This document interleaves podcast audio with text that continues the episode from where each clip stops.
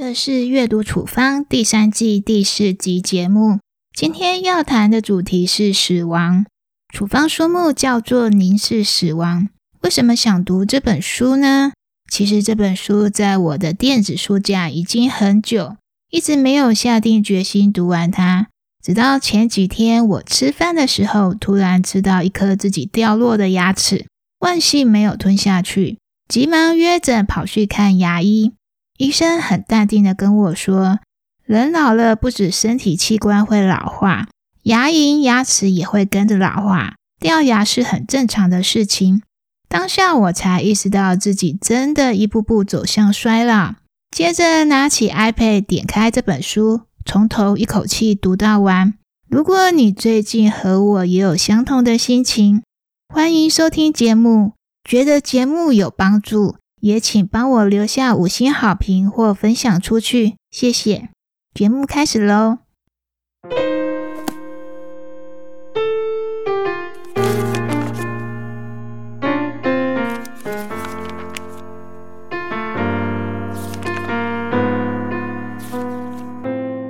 你曾经想过下面三个问题吗？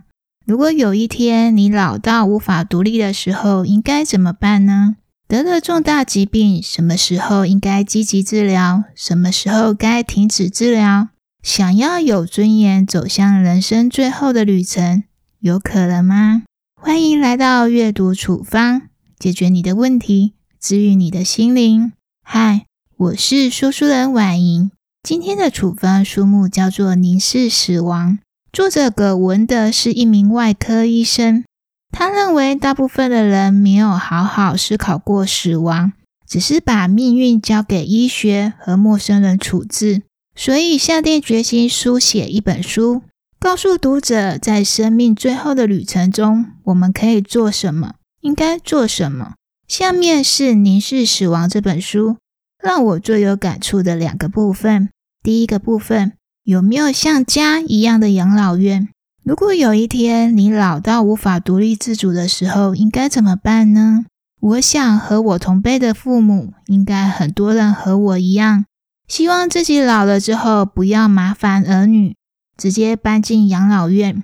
我曾经带女儿去林口长庚做医美手术，手术的地点恰巧就在林口养生村的旁边。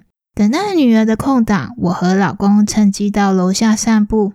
碰巧看到几个养生村的老人也在散步，我注意到他们脸上的表情看起来很自在愉快。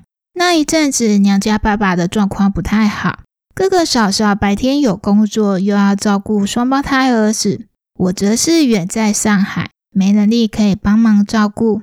和哥哥讨论之后，我们决定把爸爸送去养老院。当时爸爸非常的不开心，我和老哥去看他的时候。他一直抓住我哥的皮带，求我哥带他回家。看到那一幕，我们都哭了。如果可以，我们都不想把他送去养老院。但在家中无人照顾的情况底下，为了确保他的安全，还是决定让他住在养老院里面。那家养老院是我哥朋友开的，也给老人家很多的自由。养老院有一个很大的院子，院子里养了很多小动物。老人家也可以在院子里聊天、泡茶、下象棋。虽然没有林口养生村来的高级，却也小而美、小而精致。该有的应有尽有。可是我爸爸仍然不开心，因为那里不是他的家。他不能随时看他想看的电视频道，不能吃想吃的水果种类，被迫参加他不喜欢的活动，就如同本书里的老人桑德斯一样。他真心拜托女儿永远不要把他送去养老院，因为他觉得没有一间养老院和家一样。可是最终他还是妥协了。作者说，一旦衰老导致衰落，似乎就没有人可以活得快乐。回到问题的本身，有没有像家一样的养老院呢？如果你有办法做到，人在哪里，家就在哪里，我相信答案是有的。第二个让我有感触的部分是，生重病的时候，什么时候应该积极治疗，什么时候又该停止呢？这几年我历经过爸爸、夫家外公、夫家叔叔、婆婆的相继离世，我也目睹他们老病死的过程。医疗的目的是治病，延缓死亡的发生。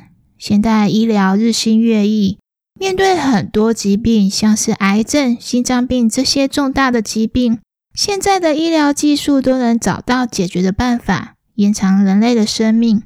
可是我们从来没有思考过，这些治疗方式带给病人怎么样的痛苦。比如说，我婆婆，她生前最后的诊断是鼻咽癌末期。无法开刀，只能电疗加化疗。即使如此，身为家人的我们仍然深信他可以经由治疗战胜疾病，多活几年。那时他被电疗和化疗折磨得不成人形，完全没有任何的食欲。我打果汁给他喝，他也喝不下去。他说，连吞口水都感觉像有一万根针刺在他的喉咙里。可是不喝水又一直觉得口渴。身高一五几的她，生前瘦到不到三十公斤。婆婆去世之后，我才发现到，病人在受了很多折磨之后，却仍然不能把自己的生命延长。唯一让我替她感到庆幸的是，她和我爸爸一样，最后走的时候没有缠绵病榻，没有历经急救的痛苦，一下子就离开了。面对死亡。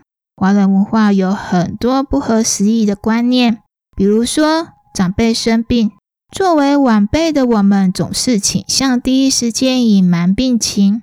我们不想让长辈了解积极治疗会产生哪些好的、坏的影响。